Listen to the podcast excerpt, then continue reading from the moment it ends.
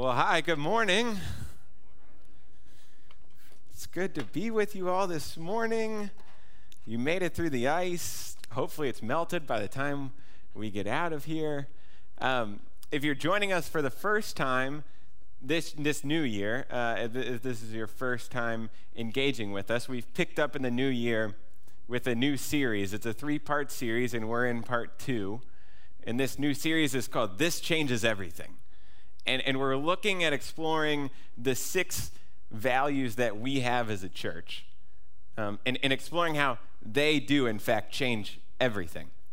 And so last week, Dan Meyer explored for us the first two values uh, authentic worship and attractive witness, and how they change everything. And then this week, I want to spend a little bit of time exploring with you the values of intentional growth and genuine community with you all and how, how they, I think that they do, in fact, change everything. And so, our main scripture passage this morning comes from the book of John in chapter 6, verse 60 through 69. So, if you have your Bible with you or you like to read it on your phone, it'll be on the screen for you to follow along as well if, if you enjoy that as well. But would you follow along with me as we dive into this passage?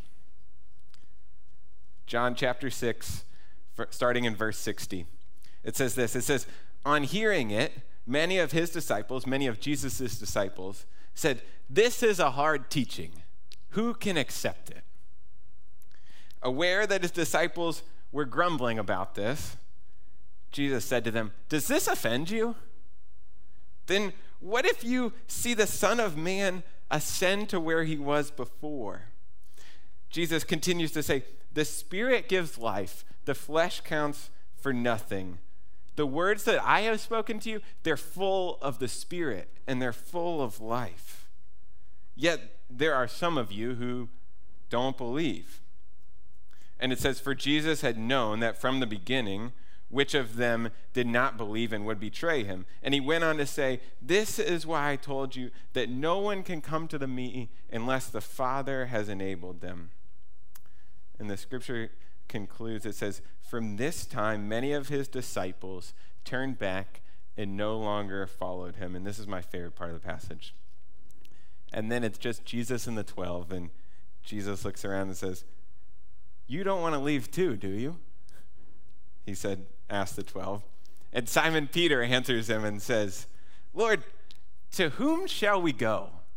You have the words of eternal life. We have come to believe and to know that you are the Holy One of God.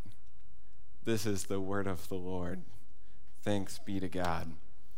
You see, we pick up this passage in the middle of Jesus' ministry, right in the middle of John's gospel. Jesus is moving through life and he's accumulated a decent sized group of followers.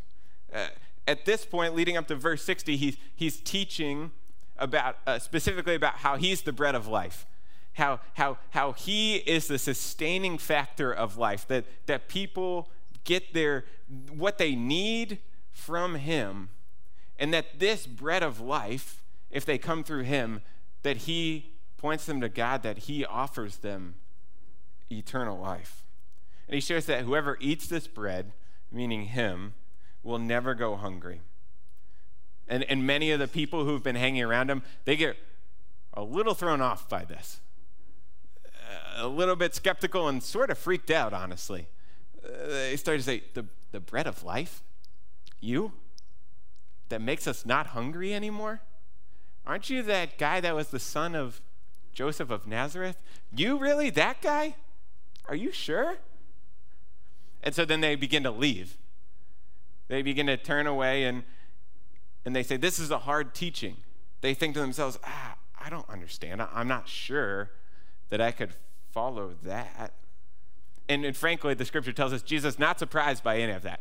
He's completely unsurprised as these people turn away and move on to whatever other venture they have in life besides following him and then he's left with the 12 and i can imagine there's there's a little bit of awkward silence in the midst of it. Everybody's starting to leave. The 12 are kind of looking around and uh, trying to lock eyes with each other like are, are we going to leave too or are you staying?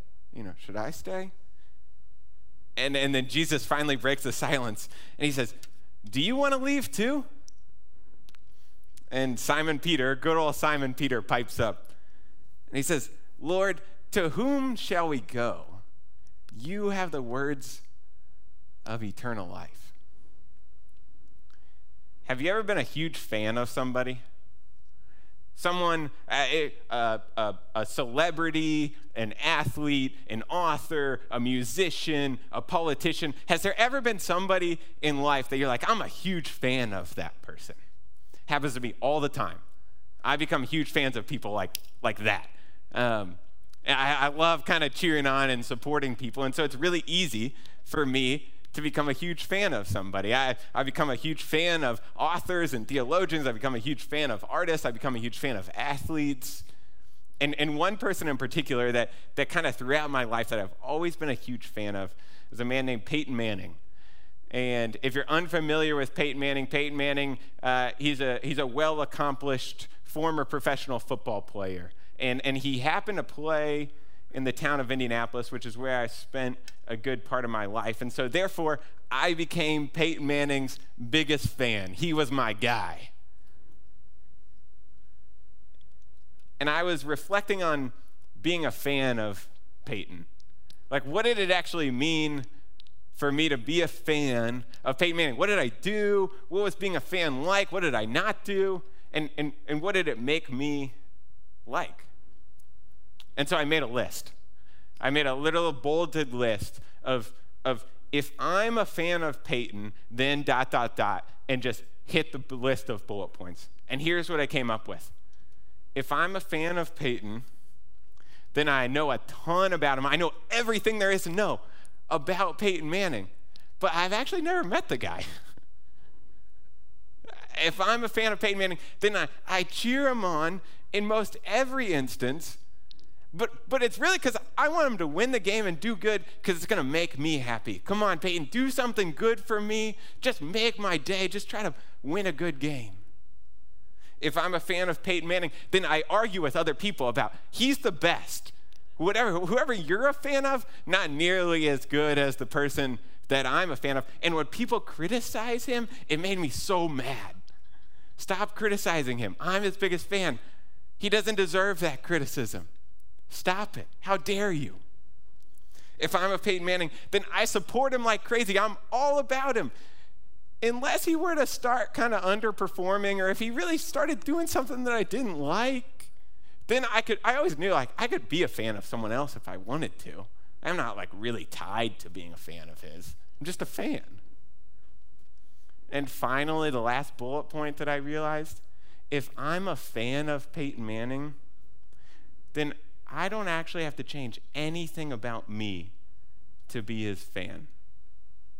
But that when people think about who's associated with Peyton Manning, they think about me.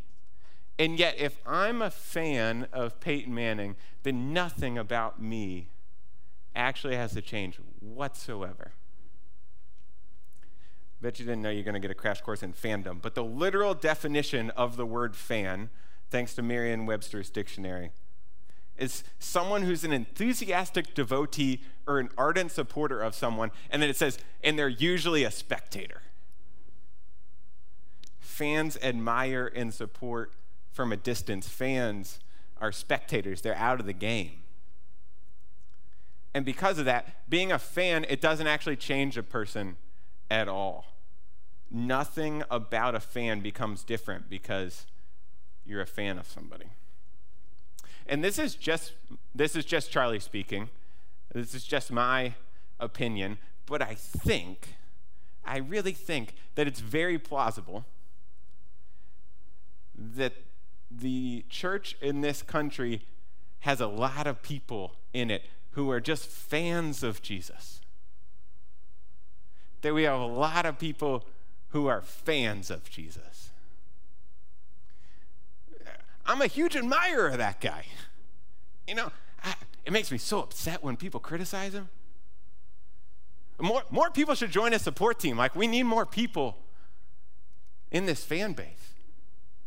Those are the things that we maybe think or say But then as we do that, nothing about us is actually any different. Nothing about us is changed in any way because we're just fans.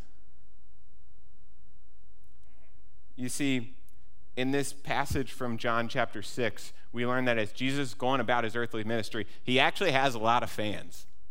He, in, in, in, in his earthly ministry, we, we, he's got a lot of people that are hanging around him. Today's world, we'd call him famous. And he's teaching a group of people around him, a group of people that the scripture actually calls his disciples at that point, labels them as such. And he begins to call them into a more intimate relationship with him. He begins to ask them to kind of come in even a little bit further into relationship with him. You could say he's starting to ask them to go from being a fan of his to actually being a follower of his. You see, Jesus doesn't want them admiring him from a distance. No, he wants them to be transformed into a new type of person. He wants to be them to be a follower because that's exactly what they were created to be. That's the entire intention of his creating them. So if a fan is a person who's an admirer or devotee from a from a distance as a spectator, the definition of a follower is literally a person who imitates another person. Followers then they're just automatically changed people because they're just becoming more and more and more like the person that they're following all the time. That is, by definition, what the life of a follower is someone who's just gradually becoming more and more and more like, more and more and more imitating the person that they're following. In Matthew chapter 4, when Jesus calls his first disciples, says, Follow me. He gives them that charge, that command, come follow me. And then there's a second part that he makes sure that they know that when they follow him, that it, it's going to change everything. He says, Follow me, and I will make you fishers of men. Follow me, and you'll be different because of it. He says, Follow me, and I'll make you into something new.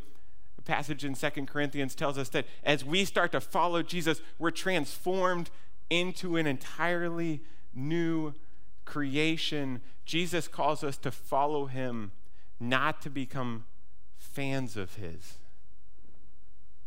And you see, the thing that changes everything is when we go from being a fan to being a follower and the, the values that we're talking about today, the values of intentional growth and genuine community, they're impossible to separate from what it means to actually be a follower of Jesus and not just a fan.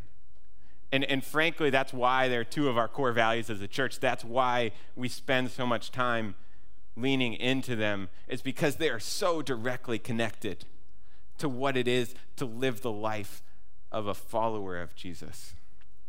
But I do want to stop here and caveat something for us because I think the temptation, at least if you're like me, could be that you start to hear us talking about values, especially a value like intentional growth or genuine community. And a lot of us are checklist people. And so you're sitting there and you're pulling out your notebook, you got your pen, and you're like, all right, let me add two more to my checklist of things that I'm doing in life. It's already pretty long. Over here, I have my checklist of things that I do for Jesus, and I let me add intentional growth and genuine community. Okay, now I gotta.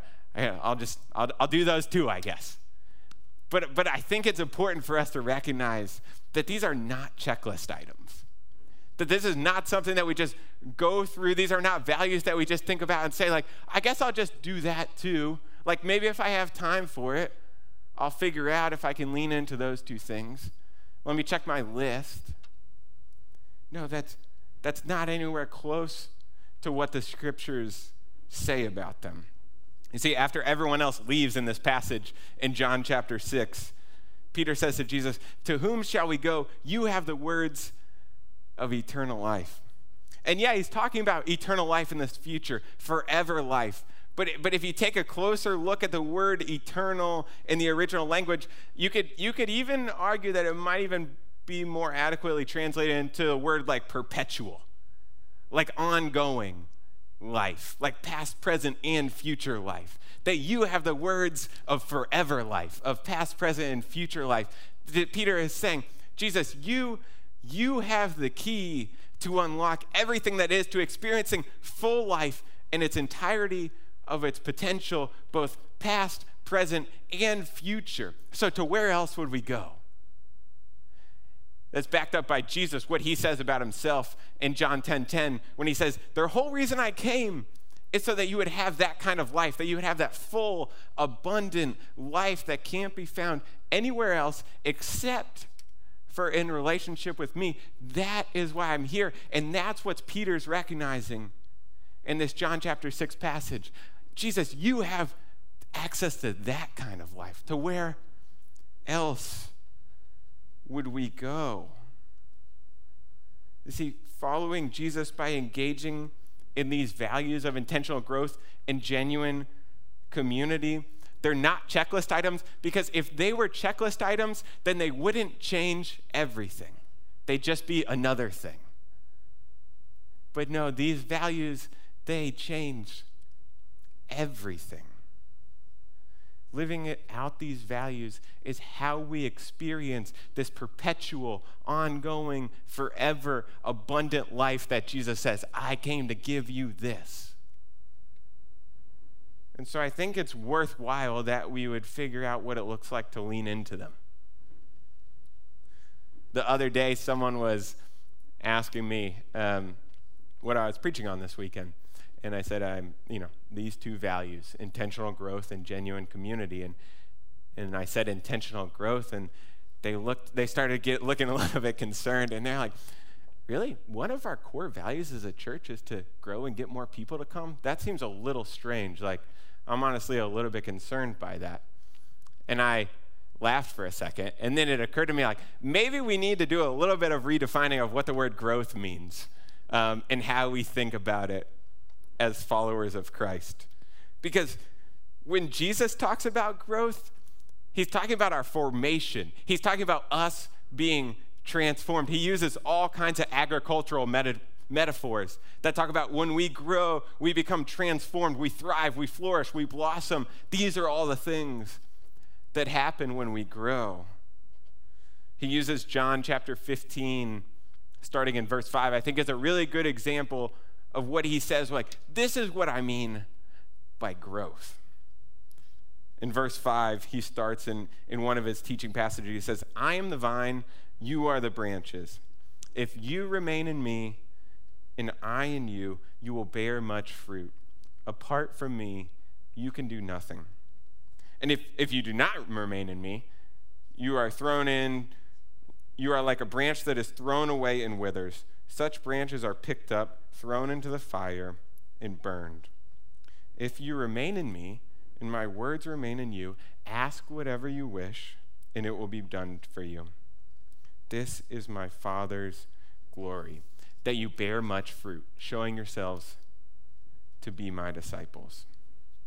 You see, he's saying our growth is just that it's our ability to bear fruit, it's our formation and it's our ability to bear fruit as a result of formation that that's what we mean by intentional growth that we're constantly be, being formed more and more and more into the character and the likeness of the person that we're following. That that's what growth means. Ephesians 4 speaks to it that, that god's desire is that we would we would become more mature and attain to the fullness of christ that this is what results from our intentional growth, that we actually become more and more into the fullness and attainment of who Christ is, and that it just overflows like crazy from our life. C.S. Lewis puts it, the church's mission this way so well when he says, The church exists for nothing else but to draw people into Christ, to make them little Christs if the church is not doing that, then all the cathedrals, the clergy, the missions, the sermons, even the Bible itself are simply a waste of time. God became man for no other purpose. It's even doubtful whether the whole universe was created for any other purpose, he concludes. Our mission, then, is to help form people into more and more the character and the likeness of Christ, and to have that become true of ourselves as well.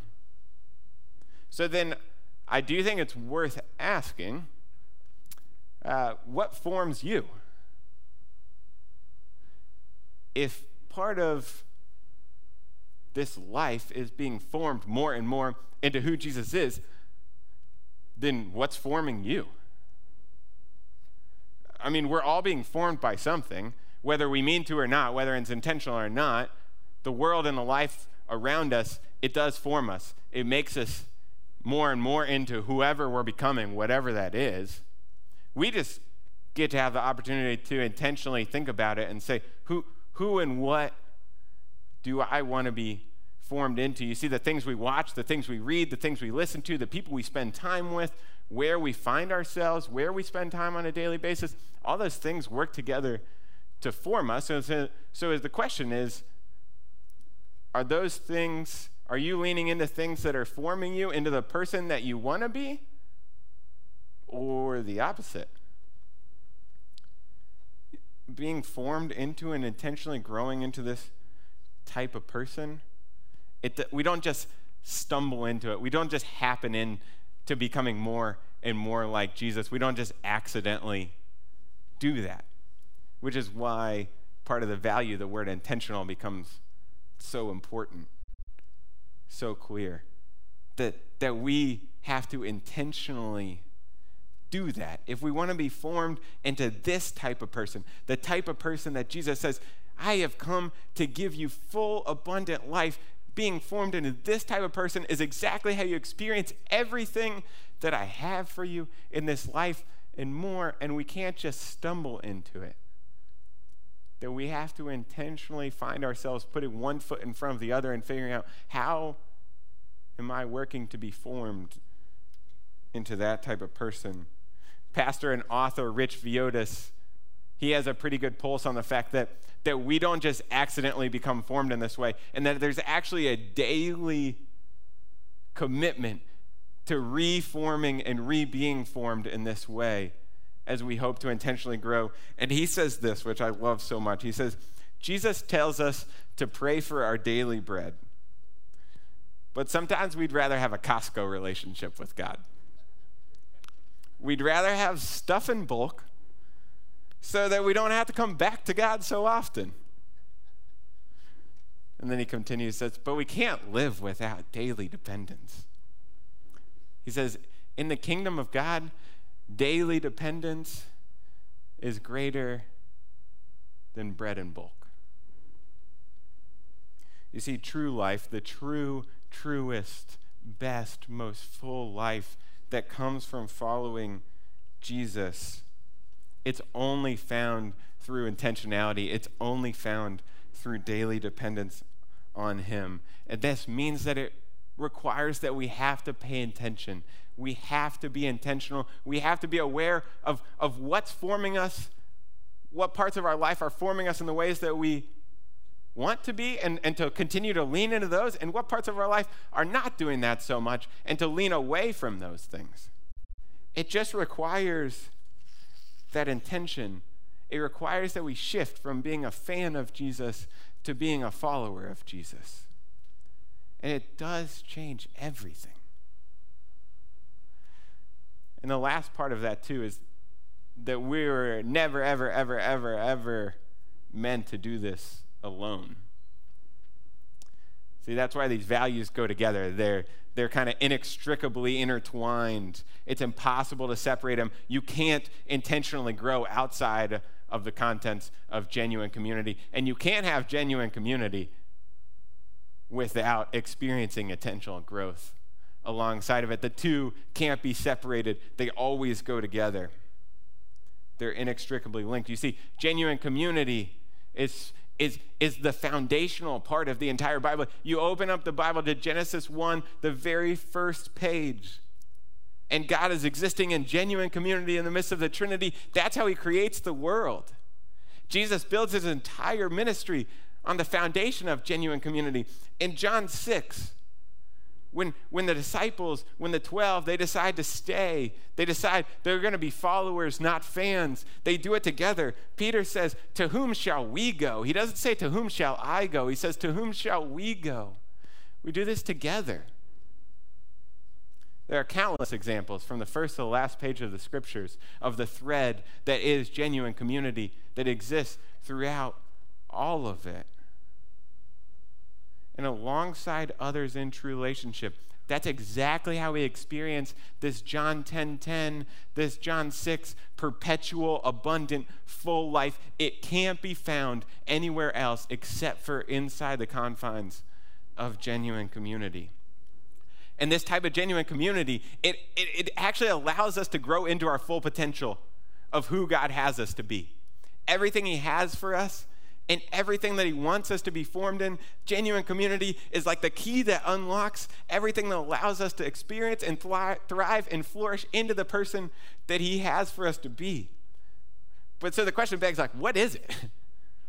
what is genuine community? I have community, I think, but is it genuine? Well, the scriptures do a, a pretty intentional job of defining it. So I want to lay that out for you. Here's how the scriptures define genuine community. A community that loves one another, a community that serves one another, a community that confesses to one another, that prays for one another, that encourages one another, that bears burdens for one another, that cares for one another, that accepts one another, that's kind to one another, that lives in harmony with one another, forgives one another, is hospitable to one another, honors one another, belongs to one another, is devoted to one another, speaks truthfully to one another, teaches one another, agrees with one another, looks out for one another, worships one another, and finally lays down its life for one another. That's the scripture's definition of genuine community. That's the type of community that allows us to live this full, abundant life, to experience everything that God has for us and who He created us with full intention of being. So, do you have that in your life? And if not, are you seeking that? I do think it'll change everything. But I do want to acknowledge that just because these values, and this value of genuine community, just because it's one of the key values of God's church, doesn't make it just m- massively easy to experience. You see, growing up, my friends and I occasionally we found ourselves at the local amusement park. And there was a roller coaster there. I'm not a roller coaster person. I, uh, I love going up to the top of things, but I hate heights, and I still haven't figured out how those two things work together. But I'm not a roller coaster person, not by the slightest stretch. And there's a roller coaster at the local amusement park that we would venture to. It's called the Beast. And I wanted no part of the Beast.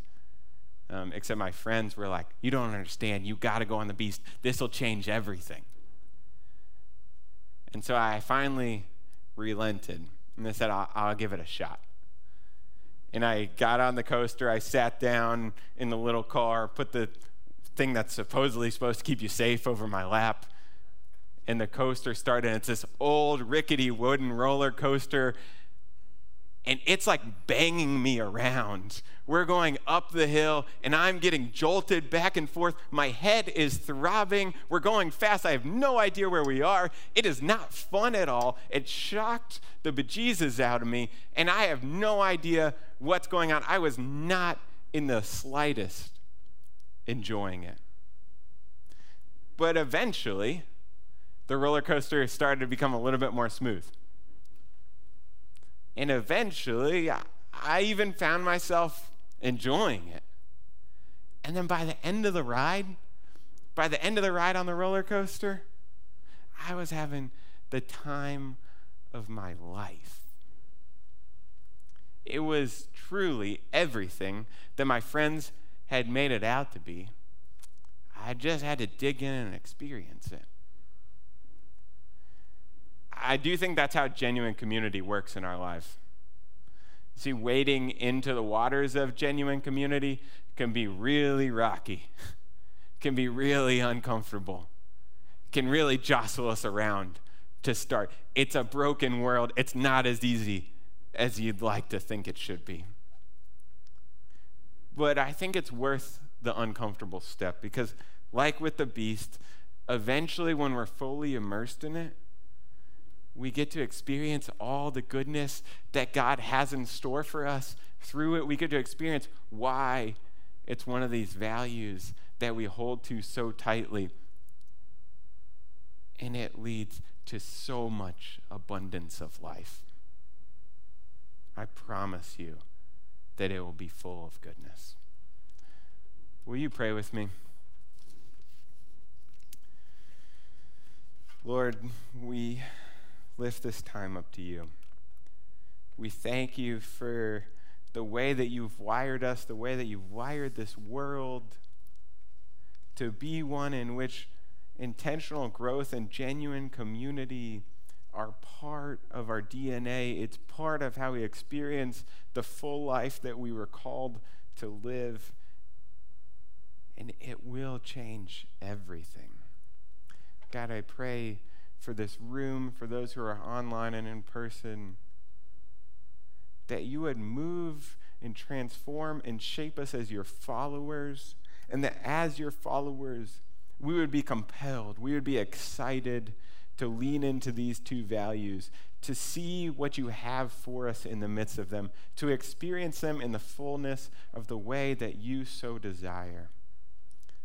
God, I thank you for this time and this morning these people who have gathered together to be your church.